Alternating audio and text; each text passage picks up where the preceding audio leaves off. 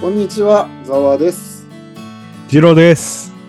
採用が馬第90回始めたいと思います。さて、霧のいい数字ですね、今回は。はい、90回ですね。はい。じゃあ、90回にふさわしい、えー、ざわの雑学から入りたいと思います。おおはい。はい。えー今回はですね、えーうん地球上にいる80%の生物が6本足であるってことですね。ああ、なるほど。ほうほうほうほう。だから、どれだけ虫が多いかってことですよね。ああ、なるほど。すごいね。そう、哺乳類は基本的に4ですから、はい。もうこの地球っていうのはほとんど虫の惑星と言ってもいいほど。昆虫が繁栄してる惑星なわけですよ。そうっすね。そうっすね。もう、あのー昨日もチャリで外走ってたら、こう、顔の周りにちっちゃい小バエがバーって来たりしてて、あの、あ、俺が今、これチャリで走ってるとこだけでこんなに小バエがいるんやから、もうね、ちょっと茂みとか行ったら半端ないんやろうなと思って。そう虫に関してはもう毎年毎年新種が発見されてますし、うん。うん、もうまだ我々が知らない虫はたくさんいるんだと思いますよ。うんうんうんうんうん。うんそうか。じゃあなんかこの生物多様性とか言うてこうね絶滅していく種がいますけどあ、はいはいまあ次々と新しく発見されていく種もいてでさらにはもっと言うと新しく生まれてくる種もいるんでしょうね。ああ、もう、それはいっぱいいますよ。虫なんか特に。ねねということでね、あんまり嫌いな人は多いかもしれませんが、我々のはいはが少数派なんでね、肩身の狭い思いをして生きていかないといけませんね。うん、じゃああんまりあれですね。あの虫を殺生しちゃいけませんな。まあ、向こうも、そうね、向こうのが先輩だし。あやっぱずは。い。ザワさんもこうた縦縦社会で生きてきた人間ですか？そうですね、バリバリ体育系、会計だったんで、ああなるほど。ああじゃあ敬意を払わなければそう、もうちょっと我々はね、肩身の狭い思いしないと、ちょっと、ますから人間は、うんうん。たかが人間がね。たかが人間が、もう、そういうことです。わかりました。はい。何かニュースはありますかね？あえーっとニュースってわけでもないんですけど一つ、はいあの日経の WeSync っていう広告わかります、ああ、ちょっとわからないですね。WeSync。そうそうそう。はいはい。あの私たちは思う考えるみたいなことですよね。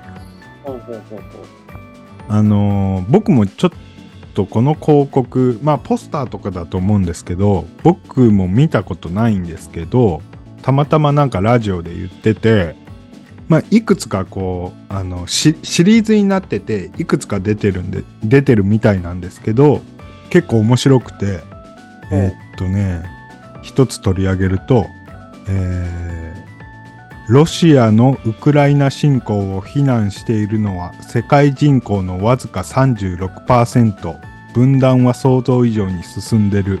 どうしてこうなった？っていう広告とかそう。えー非難してるの36%ど、えーロシアに同調してるのが32%中立が32%らしいです。あ、なるほど。そうそうそうそうそう。そんなせ競ってるんだ。俺、圧倒的そうそうそう。そにうあれだと思ってたけど、ロシア非難のが多いかと思ってたけど、いやー結局あれですよね。やっぱこう先進国まあ欧米とかってそんなねあの人口多くないじゃないですか。ああ、そうですね、確かに。そうそう。どちらかといえば東南アジアとかえーこれからどんどんアフリカとか、あの、はいはい。もあの人口増えていくでしょうし、ね。でアフリカなんかはね、やっぱ昔ね、やっぱこう植民地にされてたりして、恨んでる人とか結構いらっしゃるでしょうからね。えそうそうそう。まあ、とか、他に、他にもう一つぐらい広告を挙げると、えー新型コロナウイルス対応のため政府が用意した12兆円のコロナ予備費その9割は使い道が判明していないどうしてこうなったっていう広告とかえなるほどな。で一応これが WeSync シリーズなのかななんか、えー日経 WeSync って下に帯で入っててでそういう結構えマジでみたいな意外なこの情報がこうすごくシンプルにグラフと、えー簡単なコピーとかで、えー表現されているポスターなんですけどちょっとまた街で見かけることがあったらあの教えてください。あ、わかりました。ね。なかなかこう、うん、面白い広告ですよね。うん、センスがあるというか、うん、うん。なるなんかこう、うん、面白い視点で物事を見てるなと思います。うん、うん。ああ、ほんと、ほんとさすが、さすが？まあいいや。はい。今日喉なんか変じゃないですか、ガラガラじゃないですか？僕ですか？うん、風邪ひいてんの？いや、全然健康体ですね。全あ、然。お腹もいっぱいですよ。あ、本当なんか、そうですね。えー、でも、それを言うと、ざわさんなんかあれですよね。ちょっと寝起きっぽい声ですよね。まあ寝てましたからね。ああ、ああ、なるほどね。はいはいはいはいはい。はいそれは、それは寝てましたから。びっくりしびっくりしました。ギリギリ起きれた収録。いや、よかったよかった。えっとね、じゃあね、今日僕のテーマなんですけど、ちょっと長くなりそうなんで、もうオープニングは早々に。あ、お願いします。はい。えっと、今日はですね、はいえー、ラオスのお話をしようと思ってます。はい、ラオスですね。ラオスご存知ですか？まあ、国は知ってますけど、あのーえまあ、何をやってるとか、そのはいはい詳細は全然ちょっとわからないです。ああ、どんなイメージあります？ああ、イメージ。うん。うーん、観光とかが盛んな感じなのかな。でもね、えーっと、2018年くらいだったかなの、うんえー世界で一番訪れたい国みたいので、かなり上位に入ってたらしいんですよね、ラオス。東南アジアですよね、ラオスって。そうなんです。東南アジアですね。ではいはいちょっとザワさん申し訳ないんですけど、今日もちょっとザワさん地図開いてもらえます？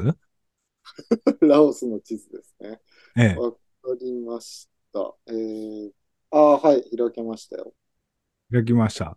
ねなんというか、上の方が、えー大きくなってて、えー右下にかけてこう、細、細くつながってる感じですかね。そうですね。タイとベトナムと中国に挟まれてるのかな？そうですね。で、下にカンボジアがある感じですね。ああ、そうですね。はいはい。この、この辺の東南アジアの国で唯一内陸国ですね。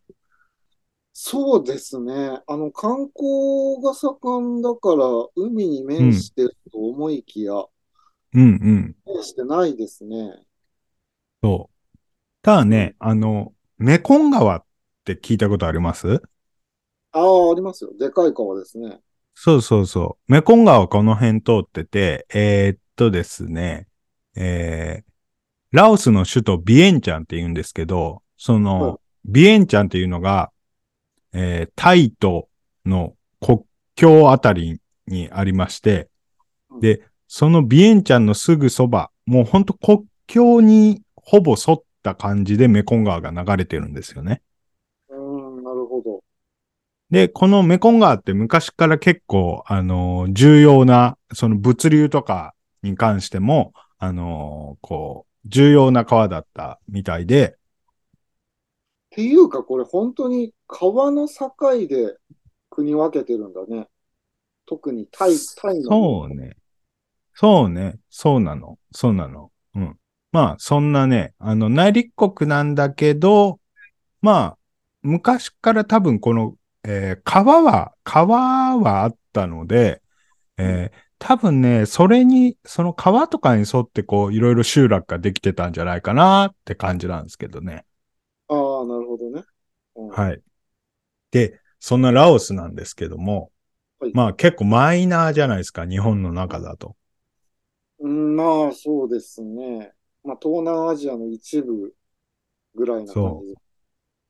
でもね、このラオスね、本当なかなかね、こう衝撃的な悲劇の歴史を持った国なんですよ。暗いニュースが好きですね。あれですよ、最近東南アジアをちょこちょこ調べてて、そうですね。アフリカから離れて、最近は東南アジアの方に。そうそうそうそう。で、ちょこちょここう、なんて言うんですか、有名どころベトナム戦争とか、なんかうそういうのを見ていくと、あの、なんて言うんですか？この僕、天の弱なんで、マイナーなところを見たがるので、こう、うんえ、ベトナム戦争起きてた時、ラオスはどうだったの？とかちょっと考えちゃったりして、ああ、なるほど。うんで、見ていったら、まあ、まあ、悲惨なことがあったと。うん、なるほど。まあ、その、ベトナム戦争時に、結構偉いことになってたでっていうのが、まあ、今回のメインの話ですね。ああ、なるほど。はい。はい。なので、えーっと、まあ、すちょっと軽くラオスの基礎情報喋って、で、その後、えーっと、その近代までの歴史をざくっと言って、で、そのベトナム戦争あたりを、えー重点的に喋って、で、その後、みたいな感じを喋っていこうかなと。はい。お願いします。はい。じゃあ、まず基礎情報なんですけども、えっ、と、国名、正式な国名がラオス人民民主共和国。で、えー首都がさっきも言いましたけど、ビエンチャン。はい。ビエンちゃん。で、えー面積は23.7万平方キロメートルぐらいで、えー日本の本州と同じくらいですね。ああ、はいはいはいはいはい。なるほど。まあ、そこそこ、そこそこですね。で、人口が、えー2021年時点で約743万人なんですね。東南アジアにしてはだいぶ少ないんですけども。そうですね。ちなみに周りの人口を言っていくと、周りの国の。えーっと、だいたい全部2021年時点で、えーベトナムは、えー9747万。もうすぐ1億人ですね。なるほど。なんか2030年ぐらいにはもう、あの、日本抜かれるんじゃないかって言われてますね。ああ、ベトナム。知らなかった。そうそうそへえう。で、で、次にカンボジアが1659万人。うん。これちょっとカンボジアも少し少ないんですよね。ラオスほどじゃないんですけど。うん。これはだいぶ前にポルポトさんの話したと思うんですけど、多分それが結構尾を引いてるんですよ。なるほどね。で、えー次にタイが、えー7160万人。これも結構多いですね。そうか。で、えーミャンマー。ミャンマーは、えー前回かな？前々回話したけど、5380万人。ああ、そこそこだね。はい。まあ、この、ラオスの周りの国々。まあ、カンボジアはやっぱちょっと少ないんですけど、まあ、他は全部結構何千万の単位ですよと。はいはい。なんでこんなに人口少ないの？っていうのが、えーどうやら人、えー歴史が結構、えー関連してるみたいなんですけども、それもちょっと軽く話したいと思います。はい。はい。ちなみにね、タイにね、ラオス系の人が結構いて、うん。えータイの人口の、ええーちょっと古いデータなんですけど、えー2008年時点のデータで、タイの人口のおよそ3分の1がラオス系の人だって言われてるらしいです。あ、そうなんだ。めちゃくちゃいるんですよね。で、タイの、だからね、その2008年時点でも、ラオスの人口を超えてるんですよ。ラオスにいるラオス人より、タイにいるラオス系の人の方が人口多いっていうね。ああ、そういうことか。なんか、そうそうそう。かなりヘントコリンな感じに。はい。ない。じゃあ、それはまあ、後で話すとして。で、民族、民族はラオ族。ラオ族が半数強いて、あと、えー少数民族とかが5えー49いるのかな。ああ、結構いるんだね。そうですね。まあ、ミャンマーほどではないけど、めちゃくちゃいますね。日本人の我々からしてみたらちょっと想像できにくいわ。ねえ。日本ってパッと浮かぶの3種類ぐらいやもんね。我々、そのヤマート民族って言うんですか？と、うんアイヌと、あと琉球ぐらいですよね。まあ、日本の方が多分珍しい形なんだろうけどね。まあ、そうですね。はい。で、言語はラオス語で、えーこれミャンマーの時と同じなんですけど、少数民族も結構それぞれ言葉を持っているらしいです。もう言葉の壁がすごいわ。でも、あのーまあ、学校ではラオス語を教えられてるらしいんですよね。で、えー宗教がジョーザブ仏教がえー6割。あ、6。うんはい。で、あとの4割がアニミズムとか、その他の宗教ですね。アニミズムって前も言いましたけど、まあ自然信仰みたいな感じ。で、えー産業はサービス業が GDP のだいたい40%ぐらい。多分これ観光業とかかな？多分。で、あとは農業、あと鉄鋼業とかですね。まあ資源も結構あるみたいなんですけど、ただまあ開発がそんなめちゃくちゃ進んでるわけじゃないので、まあそういう意味ではまだまだフロンティアなのかもしんないです。なるほど。はい。じゃあそんな感じで、えー歴史の方に移ってきます。はい。はい。えーえっとですねうん。大きく4パートくらいに分けようと思ってるんですけど、あまあ、ざっとでいいですけど。えーまあそのラオ族が出てくるまでと、えーあと、えーランサン王国っていうラオスを統一した王朝ができてからの話と、フランスの植民地だった時期があるんですけど、そのフランス植民地の時期と、あと、ベトナム戦争というか、その戦争があった時期ですね。はい。はいじゃあまず、えーラオ族なんですけど、えーえっとですね、紀元前何千年も前に、ラオ人っていうのは、もともとアルタイ山脈のふもとに発祥したとされてます。アルタイ山脈ってどの辺ですか？っこれがね、モンゴルの西側あたりなんですよね。てことは結構離れてますよね。そう。だいぶ、だいぶ上の方にいたんですよ。歩いたね。そう、そうなの。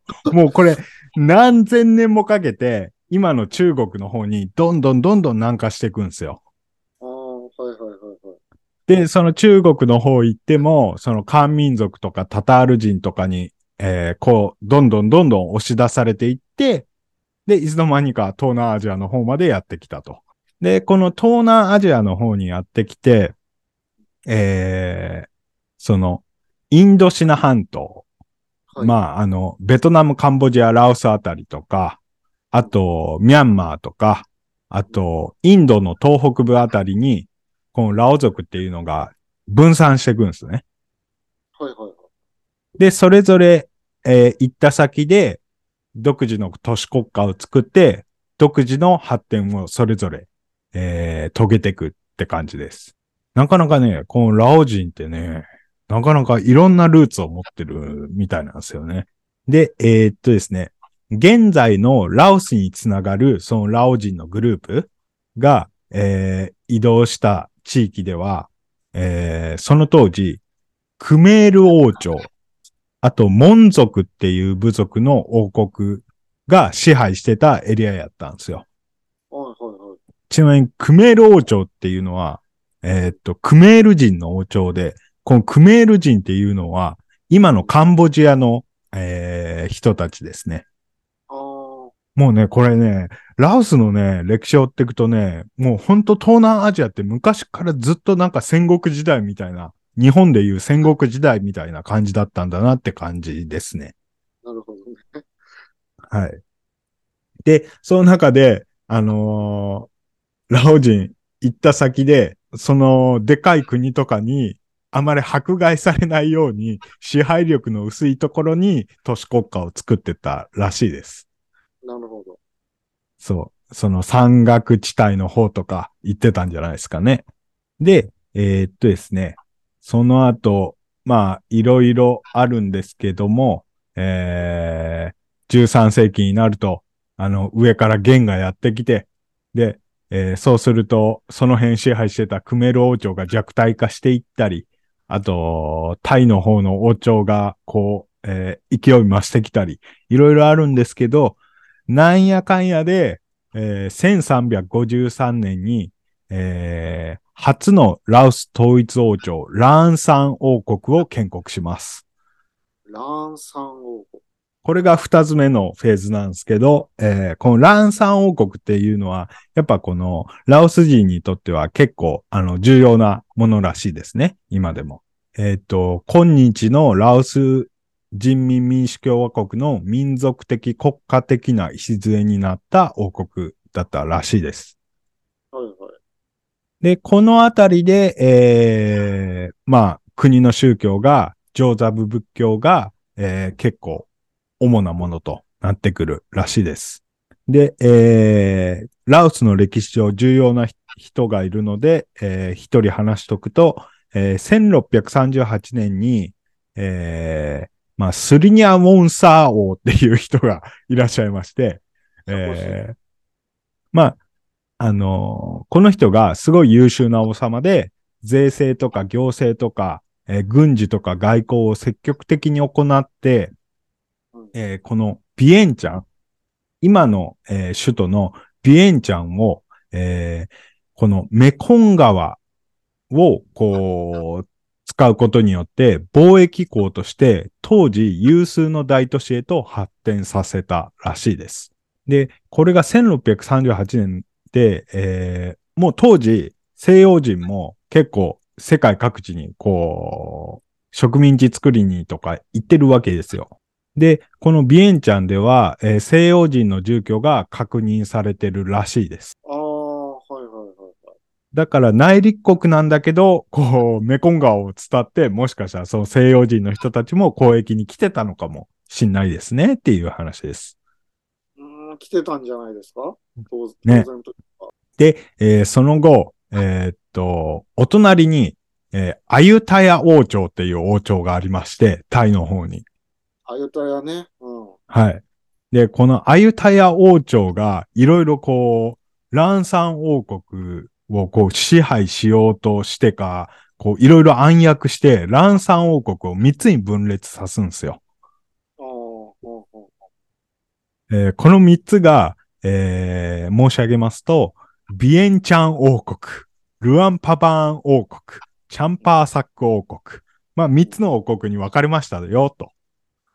ああ、なるほど。はい。はい。で、その後も、こう、アユタヤ王朝一回潰れちゃって、その後違う王朝になったりもするんですけど、もうめんどくさいんで、以降は、えー全部タイって言っちゃいますけど、えーまあ、その後、タイ、えーその三つの王国は、三つとも、えーそのタイの属領になっていくんですよ。で、その中で、えー強制労働としてラオス人がタイ側に移住させられたらしいです。大量に。これがね、18世紀後半の話です。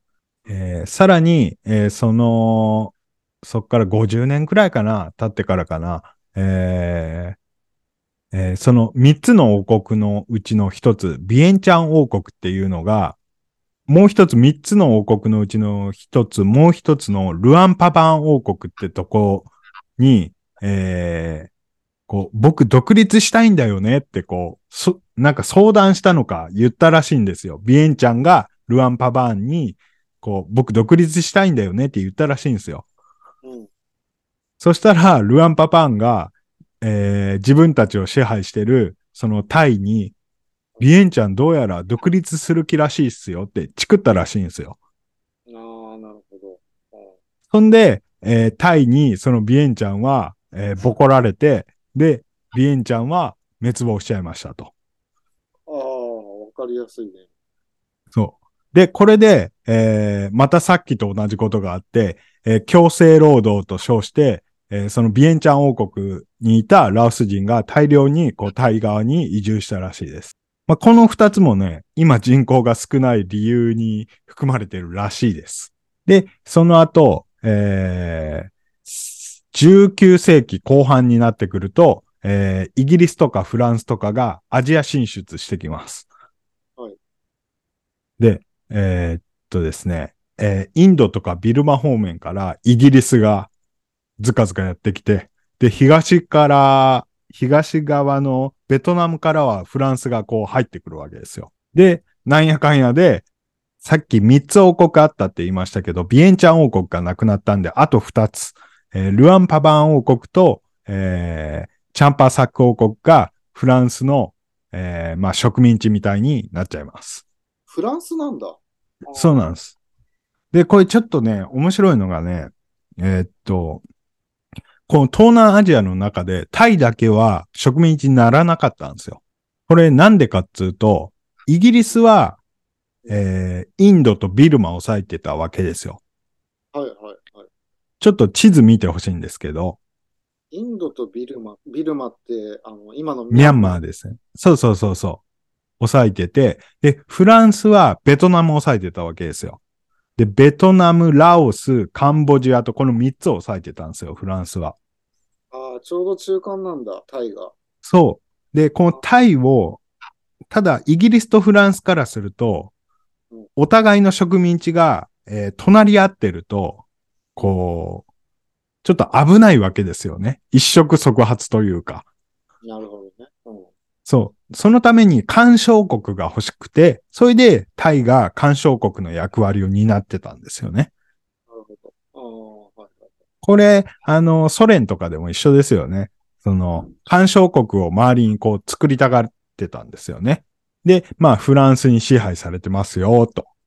はい。で、その後、1945年になると、今度は日本軍がやってきますと。ああ、来ましたね。はい。で、日本軍が、えー、前ミャンマーの時も話しましたけど、こう、えー大東亜共栄圏っていう、こう、えー大義名分のもと入ってきて、まあ、アジアのみんながそれぞれ独立して、みんなで、その、西洋に支配されず、頑張ってやってこうよ、みたいな、えーこう、考え方があったわけですよ。だから、えーその考えに、まあ、触発されてか、その、ラオスの人たちも、国っていう意識を持つようになって、そういう運動が活発化してきて、えーっとですね、このうち、えールアンパパン王国の方がフランスから独立を宣言します。はいはいはい。はい。えー、まあ、ただね、1945年日本負けちゃうんで、はい。そうすると今度再びラオスが入っあーフランスが入ってくるわけですようん。そうすると、あのー独立したいんだけど、結局押さえつけられちゃうと。で、えー、これで、えーベトナム、カンボジア、ラオス、3カ国とも同じようなことがあって、で、それぞれがフランスから独立したいからってことで、第一次インドシナ戦争っていうのが勃発するんですね。ああ、ほうほうほうほまあ、その3国の独立したい派バーサスフランスってことですね。もう当時はね、えーっと、えー冷戦でアジアがこう結構対立してて、代理戦争が、アメリカとソ連の代理戦争が起こってるんですけど、えーそれによってソ連中国からそのインドシナ半島の3国がすごいこう、軍事援助を受けるんですよ。それで、えーフランスの方はもう第二次大戦で結構疲れてたっていうのもあって、えーこの3国勝っちゃうんですよね、フランスに。うああ、なるほど。うん。はい。で、そう。まあ、それで1953年にラオス王国が完全に独立します。えーあと、お隣では1954年に、えーベトナム、まあ、って言っても北、北ベトナムだけなんですけども、えー北ベトナムだけ、えー独立しますと。うん。あと、カンボジアも独立しますね。なるほど。はい。で、こうやって独立してやっと落ち着くかと思いきや、えーまあこのインドシナ半島を舞台にですね、様々なこのアクターたちの思惑をはらんで、さらに戦場になっていくわけですね。インドシナ半島。なるほど。はい。で、えー1955年くらいに、この、もうベトナムと、えーそのフランスが、こう、きな臭い感じにずっとなってるんですよ。はいはいはい。えー北ベトナムだけ一応独立したけど、南ベトナムは一応こう、フランスの、まあ影響力がかなり強い、えー国になっちゃってるんですよね。うん。で、こう、統一したいよってなってるわけですよ、北ベトナム。うん。で、この時、やっぱ有名な人として、ホーチミンさんとか出てきてるんですけどもね。うん。はい。で、えー、まあ、それで1955年くらいから、どんどんどんどん、まあ、この状況が悪化していって、まあ、とうとう、えー1960年に、えーはい反政府、えー反米、反帝国主義を標榜する組織、南ベトナム解放民族戦線。ちょっと長いですけど、通称ベトコンが発足します。ああ、はいはいはいはい。まあ、この、えー南側の中にいる、この、共産政権みたいな、あ、共産勢力みたいな感じですね。うん。うん。はい。で、ちなみにこれ、あのーフランス、えーこれぐらいの時に、あのーアフリカの方にも植民地持ってた、たんですけど、そのアフリカの方で、こう、えー独立闘争が結構、あのーえー勢いを増してきてて、もう、えーアジアどころじゃなかったんですよね、フランス。ああ、はいはいはいはい。だから、アメリカにパスして、で、フランスは多分アフリカの方行っちゃったんですよ。ああ、はいはいはい。で、だからこの辺でもう、ベト、えー北ベトナム VS、えー南ベトナム、かっこアメリカみたいな図式が作られると。うん。うん。これがベトナム戦争なんですけど、この頃、ラオスの方でも、まあその、えーっとですね、えーアメリカがちょっと入ってきてまして、えーこの、まあ共産勢力と、えーこのアメリカ勢力の、えーちょっとこう、いさかいが、こう、起こりそうな感じやったんですよ。うん。で、えーまあ、結構後の方になるんですけど、えーカンボジアの方でもそういうことが起こってくるんですよね。ああ、ややこしいな。つまりこの、ベトナムとラオスとカンボジアでまた、あの、戦争が起こっちゃうんですよね。ああ、はいはいはい。その、冷戦真っ只中なんで、この、西側勢力 VS 東側勢力、まあ、社会主義勢力 VS 資本主義勢力みたいな図式が、それぞれの国で起こっていくんですよ。うん。はい。で、カンボジアに関しては今回はもうそんな喋んないですけど、このベトナム戦、ベトナムの方で起こってた戦争が、このラオスの方で起こった内戦とすごく深く関わってるので、はいえーそこについてちょっと重点的にえー喋っていこうと思います。やっと来ましたね。はい。やっと来ましたね。はい。まあ、このラオス内戦っていうのが1953年に勃発するんですけど、まあ、すぐに大規模な軍事衝突があったわけではないんですけども、まあ、どんどんどんどんこう、共産勢力と、まあ、アメリカ勢力みたいな感じで、3つに分かれるんですよ。はいはいはいはい。まあ、3つに分かれるんですけど、まあ、ややこしいんで、まあ、その、共産系と、そのアメリカ系って覚えておいてくれればいいです。ああ、ほうほうほうほえっと、で、えーまあ、その、王国政府っていうのは、こう、アメリカが入ってるんですよ。う。うん。で、えっと、共産系でパテトラオっていう勢力があって、まあ、この王国政府軍バーサスパテトラオって感じ。はいはいはい。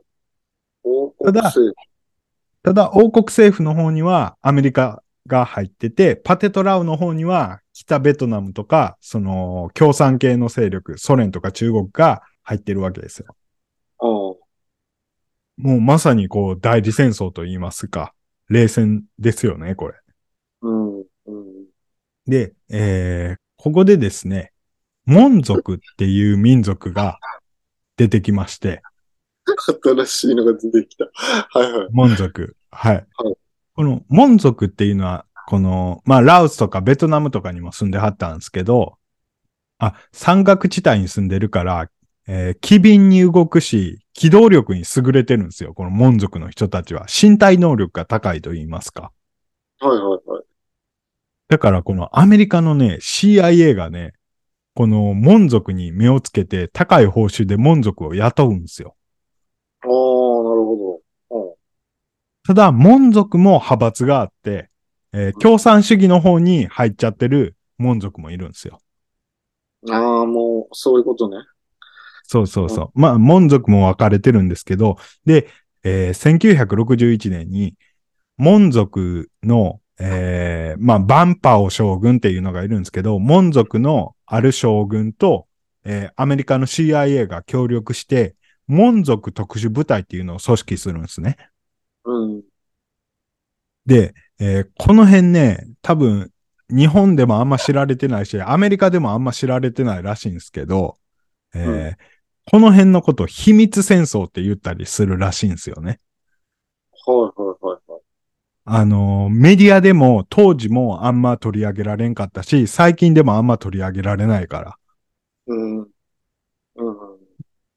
で、えーっと、1962年にラオス中部の深い渓谷とか山々に囲まれたロンチェンっていうところがあるんですけど、このロンチェンに CIA は作戦中枢部を作るんですね。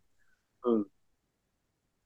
で、まあ最盛期には4万人くらい住んでたらしいんですけど、えーこっから飛行機とかが、えー離発着が行われてたらしいんですよ。ただ、このロンチェンの存在は隠されてて、地図上にも記されてなくて、アメリカ連邦議会も把握してなかったらしいです。はいはいはい。はい。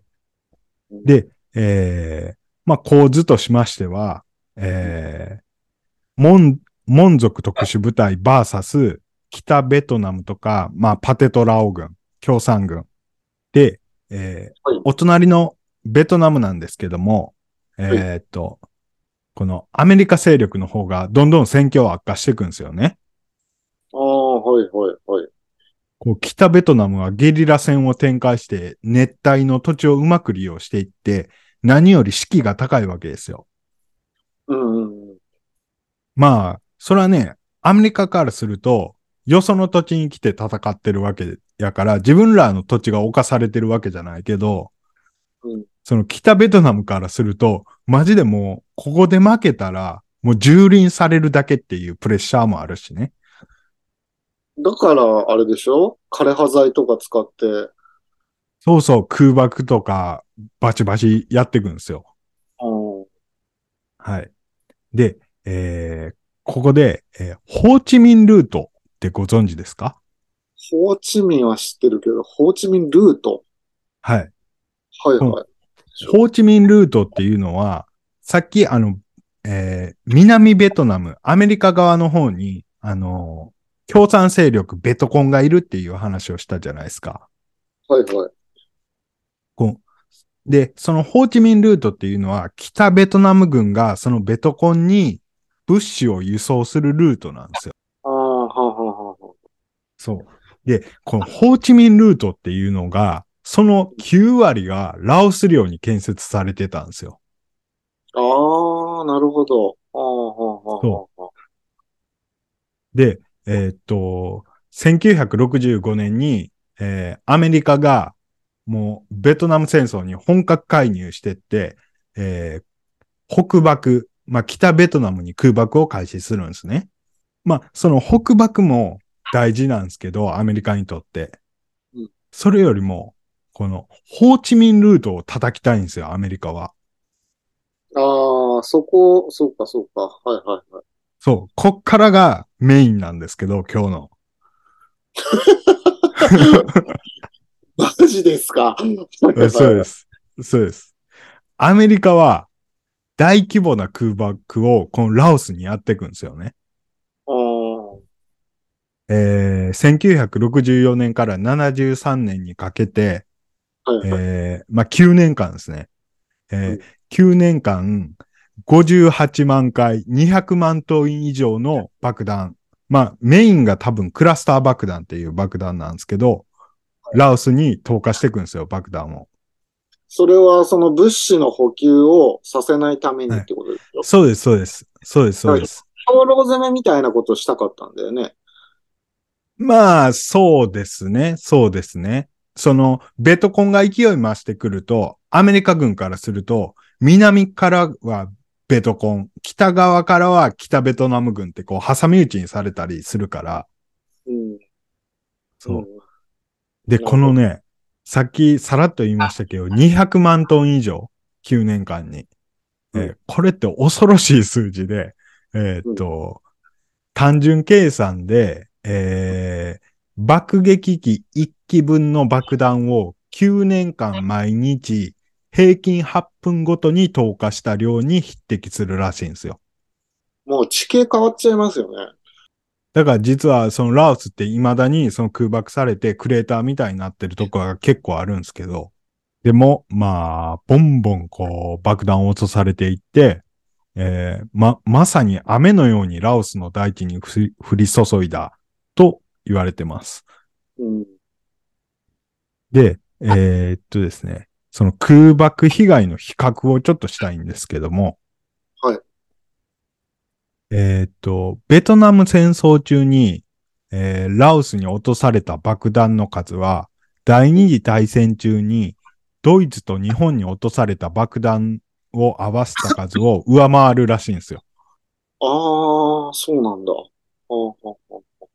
えーちなみに、ちなみに第二次大戦中、ドイツには16.4万トン、日本には15.5万トン落とされたんですけど、ラオスは200万トン落とされてるんですよ。え、つってもあれだよね。原、原爆じゃないよね。あ、原爆じゃないです。原爆じゃないです。だよね。うん。まあまあまあまあ。はいはいはい。で、うんえーっと、めちゃくちゃ激しかったっていう、朝鮮戦争でも16.7万トン。で、ベトナム戦争中に北ベトナム軍に落とされた爆弾は64.3万トン。うーん。なんか、あ、アメリカ側もものすごいうん、お金をかけてるね。そう、めちゃくちゃ金かけて、めちゃくちゃ爆弾落としてるんですよ。一発いくらなのか知らんけど、それ、勝ったところで元取れんのかって話になってくるけど。うーん、そうね。本当うんね。さらに、えっと、ラオスは爆弾の投棄地としても利用されたらしいですね。ああ、はいはい。とですね、ラオスの左下のタイに米軍基地があったらしいんですけど、当時。今もあるんか知らんけど。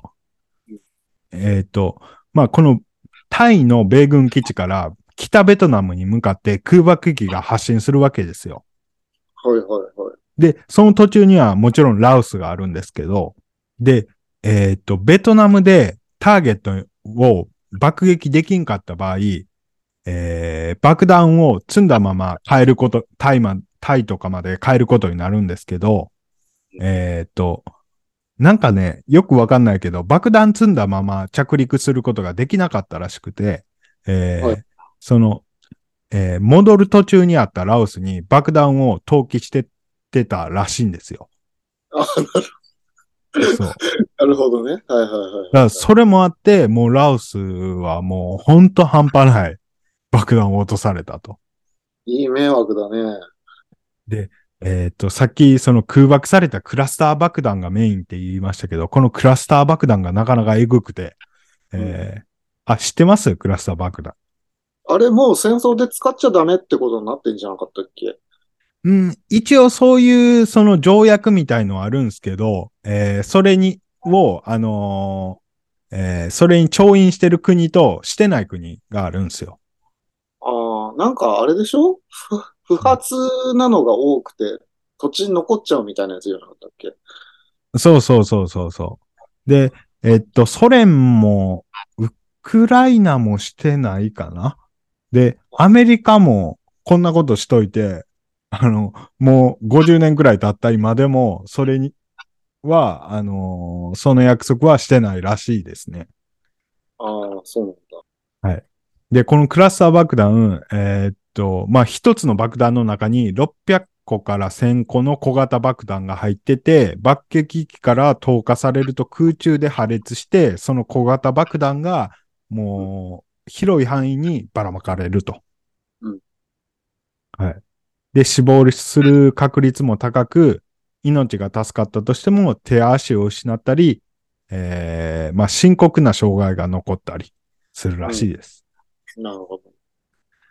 で、この現在のラオスなんですけど、今でも、えー、8000万個の不発弾があるとされていて、うん。えーまあ、ただこれって把握できてる数だ、数であって、実際はもっと多いとも言われています。8000じゃなくて8000万。そうです。8000万です。ああ、ひどいね。すごいね。あの、投下した爆弾のうち3分の1は不発弾になったらしいです。ああ、そうだよね。だから何かの拍子でいつ爆発するかわかんないわけでしょ？そうそうそうそう。なんか道路を拡張したくて掘削工事をしてて、うん。たまたま不発弾に当たっちゃって爆発するみたいな可能性もあるんだよね。そうそうそうそう。めちゃくちゃ怖いね。そうそう。で、その、えー不発弾処理、もちろん今でも、あの、頑張ってやってはるんですけども、えー現在のペースやと、2500年かかるとも言われています。それなんか、アメリカはいくらからお金とか出さないの？あもうしじゃあ、その、じゃあ実際の最近の被害を言おうと思ったんやけど、その前にアメリカがどういうことしてるかっていうのを言いましょうか。はいはいはい。えーっと、えっと、1993年から2016年にかけて、年間平均490万ドルの支援をしていたらしいんですね。でも、ちなみに、あの、爆撃、えー、1日の爆撃にかかった、えーお金は1330万ドルやったらしいんですよ。う。おーほうほうほうほうほう。1日に使った爆弾が1330万ドルで、年間ラオスに支援した額が490万ドルなんですよ。うん、足りないね。全然足んないんですよね。ただ、えー、2016年から新しく、新しい展望が見られまして、えー当時の、えー大統領、オバマさん。ああ、はいはい。オバマさんがラオスを初めて、あー現職のアメリカ大統領として、オバマさんが初めてラオスを訪問するんですね。うんで、えーっと、そこで、えー今後3年間不発弾撤去に年間9000万ドルの支援をすると宣言されたらしいです。ああ、大幅に上がりましたな。そう。ただね、これ、今後3年間って言ってたから、2023年の現在は、ごめんなさい。これ調べても出てこなかったんですけど、どうなってるかはわかんないです。ああ、そうね。はい。で、えー2018年時点では、まだ除去されてない不発弾は全体の、えーあ、違う。2018年時点で、えー除去された不発弾の数は全体の1%以下と言われてます。20%! はい。ああ、そうね。で、えーその戦後の、えーその、被害なんですけども、えー不発弾被害者数は、えー1964年から2008年の間で5万人以上、えーそのうち戦後、えー戦争終わってからの被害者数は2万人に上り、えーあ被害者のうち4割は子供らしいです。うわ、ひどいな。その、やっぱ子供って、こう、不発弾が小さくて、えーおもちゃみたいに見えるから、こう、大人より被害に遭うリスクが高いんですよね。で。さらには、不発弾が土壌に残ってるから、土地の利用コストが高くなって、土地開発のためのリスクが大きくなるんですね。うん、うん、だから使える土地も制限されるし、えーインフラ整備や農業活動も制限されるんですね。うん。そうね。なんたって200万トンですからね。はい。え、もうラオス全体なの？それ。その、えっとね、えっと、はいちょっと地図見てほしいんですけど、はい。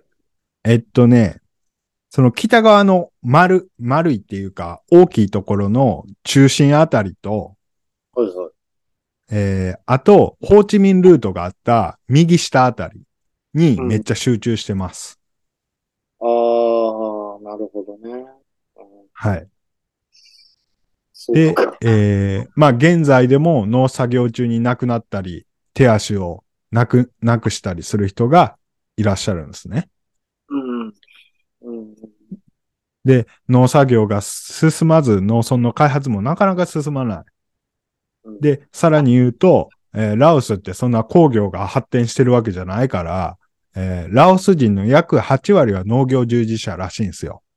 うん。だから農作業してる中で、あのー爆弾を踏んじゃうとか、爆発しちゃうとかっていうことがまだあるらしいんですよね。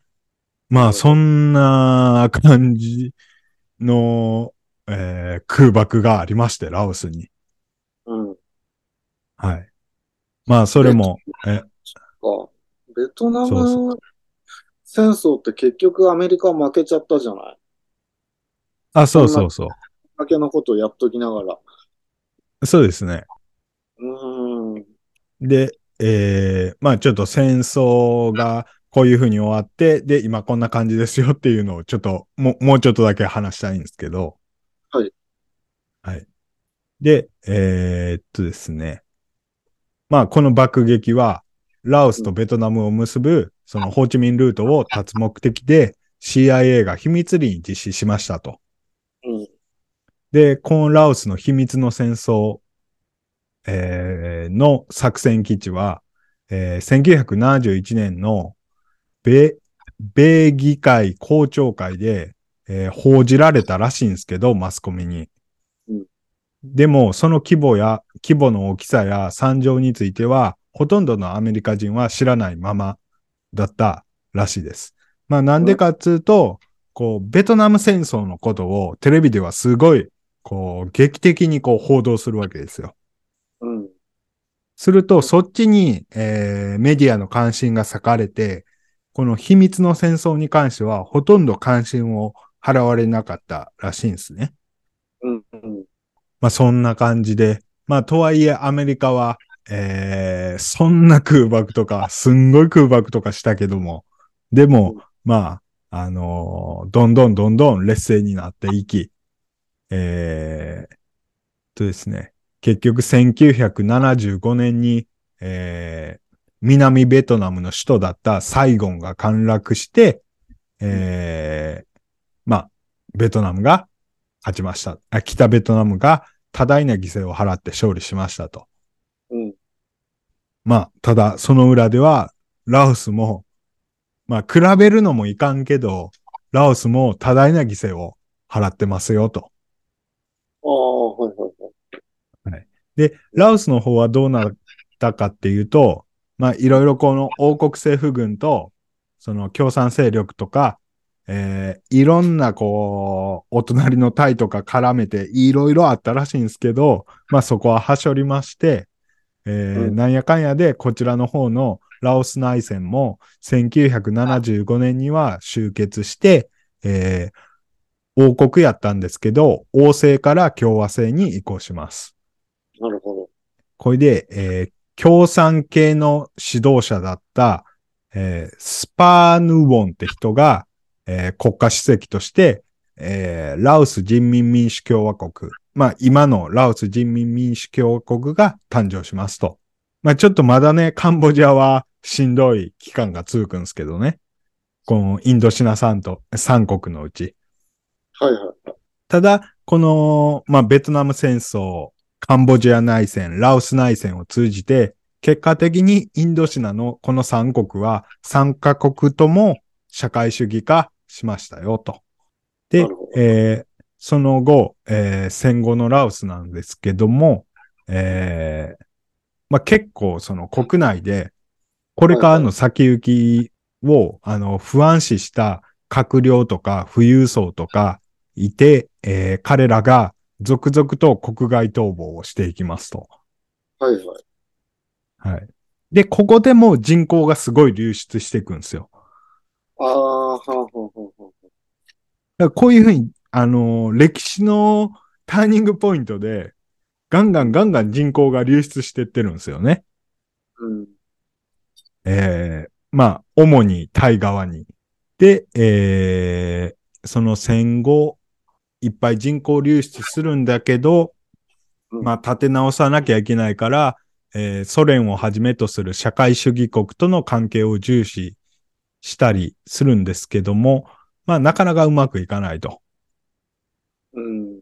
1986年ぐらいから外資誘致と経済援助獲得のため、西側諸国を含む幅広い協力関係を模索。まあその社会主義の中に資本主義のシステムを取り入れていくんですね。うん。まあこれベトナムもあのやってましたけど。はいはい。えーで、その後、えー97年には ASEAN、東南アジア諸国連合にも加盟し、えーまあ少しずつ、こう、盛り上がっていってますよと。うん。まあそんな感じですね、歴史は。なるほど。はい。ああ、はいはい。まあ、まあただ、あのー少しずつ良くはなってるかもしれないけど、まあ未だに大量の、あと2500年って言われてるぐらいの地雷が、地雷というか不発弾が眠っていると。うん。まあ、なかなかこれ衝撃やったんで、ちょっと話したいなと思って、え、今回テーマに取り上げました。まあ、そうね。戦争の傷跡っていうのはずっと残りますからね。そうですね。ベトナムもさ、あの、枯葉剤巻かれてさ、はい。かなりその、なんていうの、奇形児みたいのがいっぱい生まれたんだよね。ああ、ベトちゃん、ドクちゃんですよね。ああ、そうそう、あの辺の地域が。で、はいはいはもうひどい話ですよね。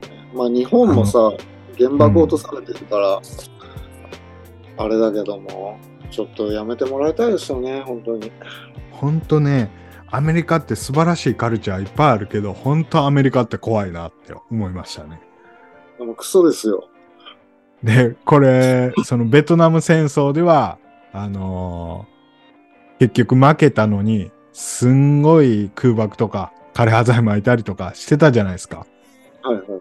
で、それで懲りたかって思ったら、湾岸戦争とか、あと、あの、イラクに、えーなんか化学兵器かなんかがあるって言って攻め込んだりして、で、結局なかったみたいなこととかあったり。そうですね。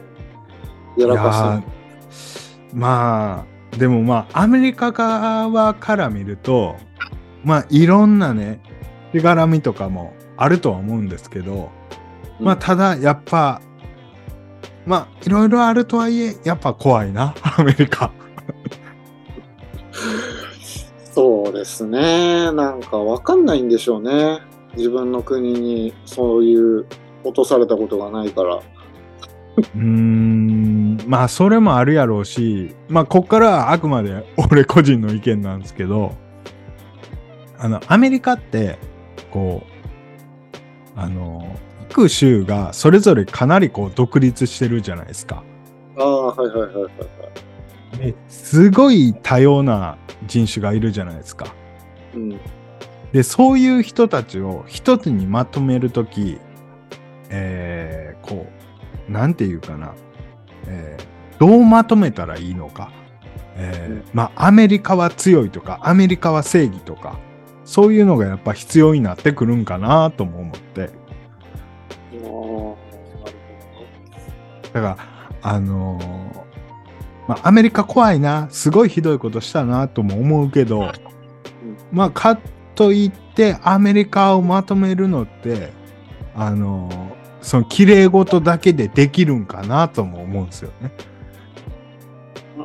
まあ、別にまとまってる感じもしないですけどね。うん、まあ、まあ、一応、一応曲がりなりにもまとまってるじゃないですか。まあ別に内戦が起きてるとかそういうことはなくってことそうそう、戦地にもなってないし、うん。そう。だまあ、中国も難しいし、一つにまとめるのって、アメリカも難しいし、そうするといろんなところで、こう、変なこう無理が出てくるのかなっていう感じがしましたね。わかりました。はい。そうです。そうですね。はい。うん。なるほど。はい。ベトナム戦争の時もラオスラオスも相当被害を受けてたぞってことですね。そうです、そうです。はい。じゃあ、はいというわけで、えーご意見ご要望等ある方は、ポッドキャスト概要欄の Gmail もしくは Twitter の方までご連絡いただけると嬉しいです。はい。それではありがとうございました。ありがとうございました。